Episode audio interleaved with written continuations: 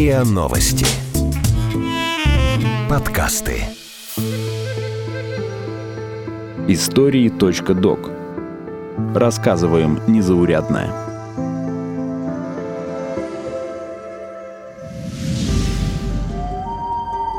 Как живут маньяки, киллеры и террористы в колонии «Полярная сова». Полярная сова – романтичное название самой таинственной колонии России. Она находится за полярным кругом. Место здесь живописное, с реками и горами, невероятными пейзажами. Пейзажами, которые более 340 заключенных полярной совы никогда не увидят. Журналист МИА «Россия сегодня» Александр Темнов отправился в заполярный поселок Харп, чтобы поговорить с самыми опасными преступниками современной России.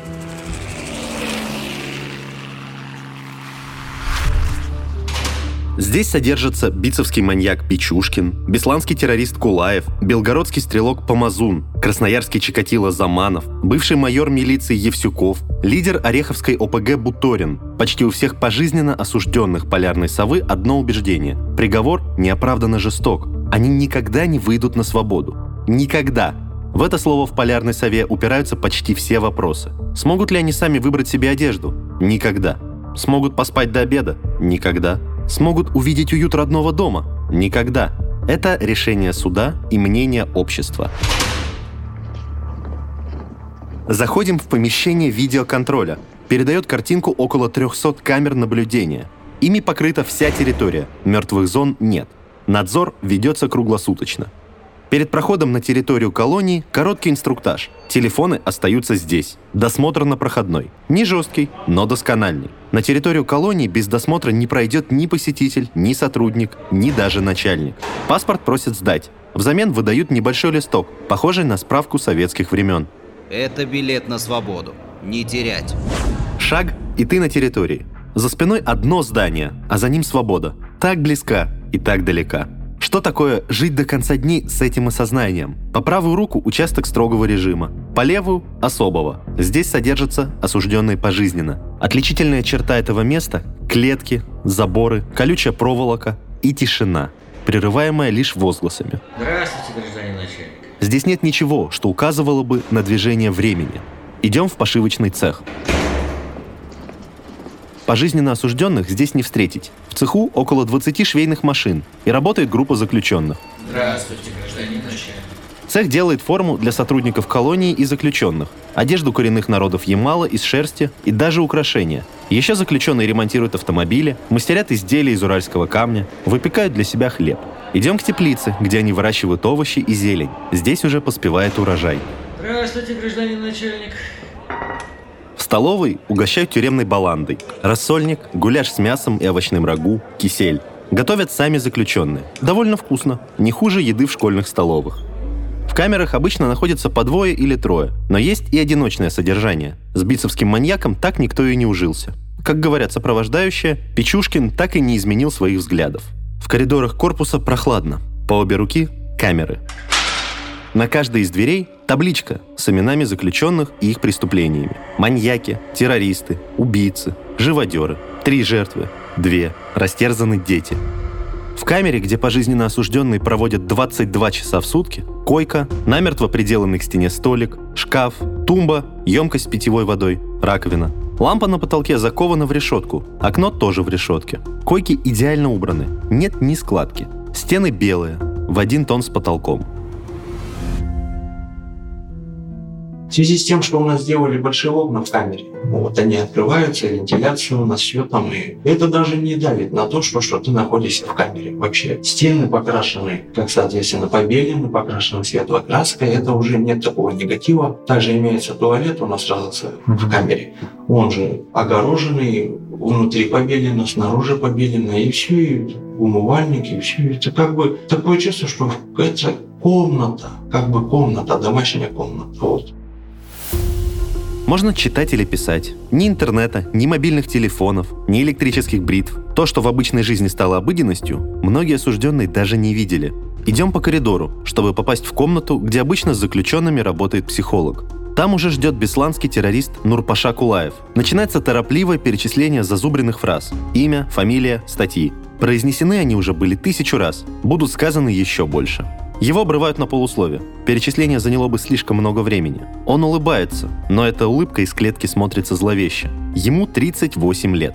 12 из них он провел в полярной сове. На лице не характерные для его возраста морщины. Сначала речь сбивчивая. Чувствуется, что общается Кулаев не так часто. Он рассказывает о быте, о сокамерниках. Говорит, что все время хочет на волю, ведь он тоже человек и не заслужил такого наказания. Ни восторгов, ни сожалений. Тихое изложение прошлого. Он верующий человек, и верит, что все происходит по воле Господа. Он знает себе цену. Говорит, что если бы ему предложили расстрел, то умолял бы, чтобы его не расстреляли. Он живет ради своих родственников, для которых одна возможность знать, что он жив, уже счастье. Как он может лишить их этого? И неважно, выйдет он когда-нибудь или нет. Почему не подумал о своих родственниках, когда направлялся в Беслан? Легко говорить. Там уже ничего не выбираешь. Если один раз попал в бандгруппу, то выбора больше нет. Называет себя неконфликтным человеком. И сразу на ум приходит мысль о том, что привело его в полярную сову. Оглашение приговора Кулаеву растянулось на несколько дней. Перечислить все детали его преступления и все доказательства за одно заседание было невозможно физически. Но Кулаев уверен, что не причастен к этому. После часа разговора его уводят. Чуть позже приводят другого. Две полосы на робе сзади, как отличительный знак «особо опасен». Осужденный смотрит в пол. По сторонам смотреть запрещено. Передо мной Денис Шолохов. В полярной сове он с 2008 года. Как и Кулаев, Шолохов начинает перечислять имя и фамилию, статьи, преступления. Он не производит впечатления человека, способного лопатой убить троих, двух подростков и 18-летнего юношу. Но именно за это он находится здесь. Да, три человека у нас совершено убийство на территории трассы Сец-Купорова. Вывезли на автодорогу с 8 на 9 марта это было. Вывезли на трассу Исец-Купорова и вот совершили преступление. Шолохов уточняет, что он был всего лишь водителем, а лопата лежала у него в машине. Я думаю, если мне дадут определенный срок, я докажу свою невинность обязательно как что получилось. Но сейчас я не могу в данный момент, так как я нахожусь здесь. Пока Шолохов отбывает наказание, у него умерли отец и сестра. Связь он поддерживает только с матерью-пенсионеркой. В данный момент я вот обращаюсь, там, в газету, в редакции бывает, напишу там еще что-то объявление, там может как-нибудь там женщина списаться или еще что-то, брак зарегистрировать. Мне уже 33 года, вот, я как бы обращаюсь с объявлением, что вот описывая себе, что я себя представляю, то бишь, ранее не судим, ранее служил, имею специальности. Вот, и прошу как бы найти вторую половинку и заключить как бы там отношения. Ну и для дальнейшего, чтобы именно переехать к этой женщине, как бы помогать уже по дому, там, или там устроиться на работу, там еще что-то, чтобы там как бы поддержка была. На вопрос, зачем убили троих, он разводит руками. Были пьяные, хотели припугнуть. В суде он хочет доказать процессуальные нарушения, чтобы пересмотрели дело. По нарушениям доказать одно нарушение, то, что сидел по страже без судебного решения. Вот. Ну, суды признают, Европейский суд признает по правам человека, что это нарушение, может пересмотр дела быть. Вот я надеюсь, может, пересмотрим. По его словам, это единственный случай, когда ранее несудимый, с положительной характеристикой, помогающий следствию человек, получил пожизненное. Конечно, в преступлениях сильно раскаиваюсь, то, что совершил. Вот получилось так. Сожалею. Ну, считаю, как бы, несправедливое наказание пожизненное свободы. Один из сопровождающих указывает, что пришло время обеда. Права заключенных в полярной сове соблюдают четко. Время обеда, значит, разговор нужно прекращать. Напоследок Шолохов просит прислать ему свою фотографию. За годы в полярной сове он ни разу не видел себя на фото. Заключенный Олег Шелепов попал в полярную сову за двойное убийство с особой жестокостью. Он не начинает моментально перечислять свои преступления и статьи, как Кулаев и Шолохов, а перед началом разговора единственный из всех задает вопрос «Зачем?». Рассказывает, что все началось примерно за год до преступления. Бросил учебу, хотел жить красиво, ездить на машине, покупать дорогие вещи. В 21 год начал полулегальный бизнес и залез в долги. Говорит, что на убийство пошел, чтобы все вернуть. Ситуация в том, как бы, что я признаю свою вину, да, я совершил преступление, вот. А, однако при этом суд а, не совсем установил мотив правильно. Да, мы убили все, то есть, но на самом деле мы совершили убийство а, не из там, своих каких-то собственных там, желаний, там, корыстных побуждений, а на то были обстоятельства. Которые мне стыдно было сказать в суде. Я не мог, глядя в глаза родственников, а, родителей, не мог вот а, в этом все признаться и как бы обманывал до последнего. То есть, вот, и сейчас, а, ну, по прошествии вот этих вот многих лет, то есть как-то пытаясь найти возможность доказать то, что я на самом деле не такой отморозок, каким представил в суде, впрочем, и судья, и я сам своим обманом. Несколько человек продали долги Шелепова бандитам. Стали поступать угрозы. Без ножа он боялся выходить на улицу. Я не знаю, почему мне не пришло в голову просто пойти и вот так вот рассказать родителям. Пойти даже просто в милицию, что вот мне вот так вот ситуация. Так нет, я просто ну, этого ничего не понимал, я себя гнал, сам себя загонял вот этим. А, и не видя никакого выхода, я вот видел только один единственный выход в преступление. Ну как так? Я до сих пор этого понять не могу, хотя я рефлексировал, то есть всю свою жизнь поминутно перебрал, и все равно я так и не понял, почему я не увидел этого выхода. Вот только вот преступление преступление. Все. Преступление заключалось в разбое с убийством. Были Шелепов и его подельник. Хотели убить однокурсника Шелепова и забрать деньги, но когда приехали на место, ребят оказалось двое. После первого же удара там как бы, ну, провокация была, то есть толкнул один другого, там, удар, второй удар. И вот уже после этого остановиться было, ну, я уже понимал, я понимал, что это уже не то, это просто, знаете, как вот, я не знаю, когда своими руками вот это все происходит, это все совсем по-другому. Вину он берет на себя, но говорит, что родственники и друзья вообще могли бы заметить его состояние, хоть он и тщательно все скрывал. То есть для нас вот это восприятие было такое преступление, убийство, да ну что там в этом такого, как бы, ну ничего такого, ну обстоятельства просто, ну важно, что-то надо делать. И то есть мы даже не понимая, что мы собираемся делать, что это повлечет за собой, ну просто вот так вот поступили. Единственный вопрос, который вертится в голове с начала рассказа. Почему обязательно убийство, а не грабеж? Да, я много об этом думал. Почему не украсть? Почему не украсть? Но единственное, что мне приходит на ум, это то, что для того, чтобы украсть, нужно знать вообще, преступный там как-то планы какие-то, высматривать, где что, как лежит там, ну вот это вот все. То есть, видимо, на это просто чисто банально не хватило мозгов. Не хватило мозгов, так просто. И две невинные жертвы. Шелепов считает, что получил по заслугам.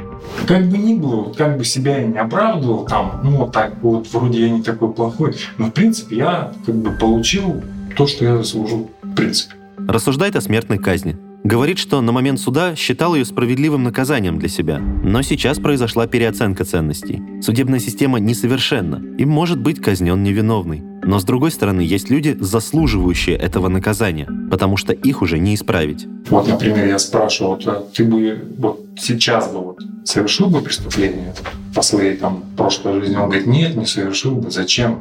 А почему? Ну, потому что не потому, что человека жалко, которого вот он убил, да, а просто не хочет садиться на пожизнь. Вот и все. Шелепов как будто даже немного благодарен судьбе за наказание, но надеется, что из дела уберут часть про особую жестокость. Я считаю, что во многом, во многом то, что какой я стал сейчас, во многом повлияло именно именно пожизненное лишение свободы, не лишение свободы на строгом режиме все-таки, а именно пожизненное, потому что здесь у меня больше времени на размышления о жизни, о смысле, о поступках, о взаимоотношениях. Угу. На что людям обычно времени на свободе не очень-то хватает.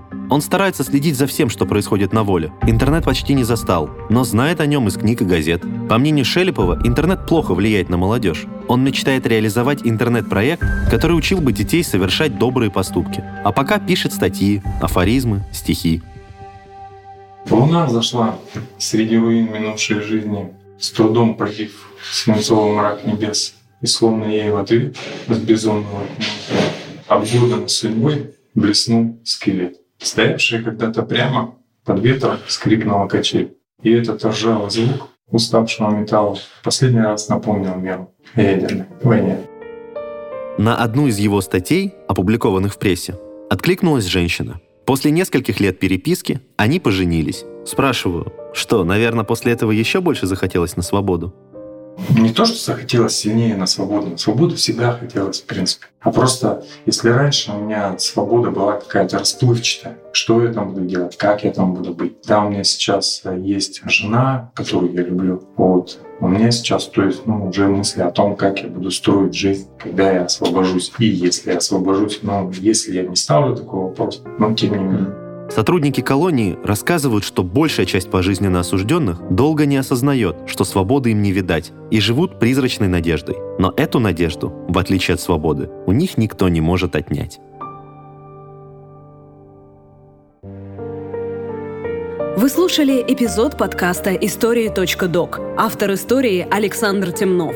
Подкаст подготовила Ксения Драницына. Голос эпизода Игорь Кривицкий. Монтаж Андрея Темнова. Подписывайтесь на подкаст на сайте ria.ru в приложениях App Store, CastBox и SoundStream. Комментируйте и делитесь с друзьями.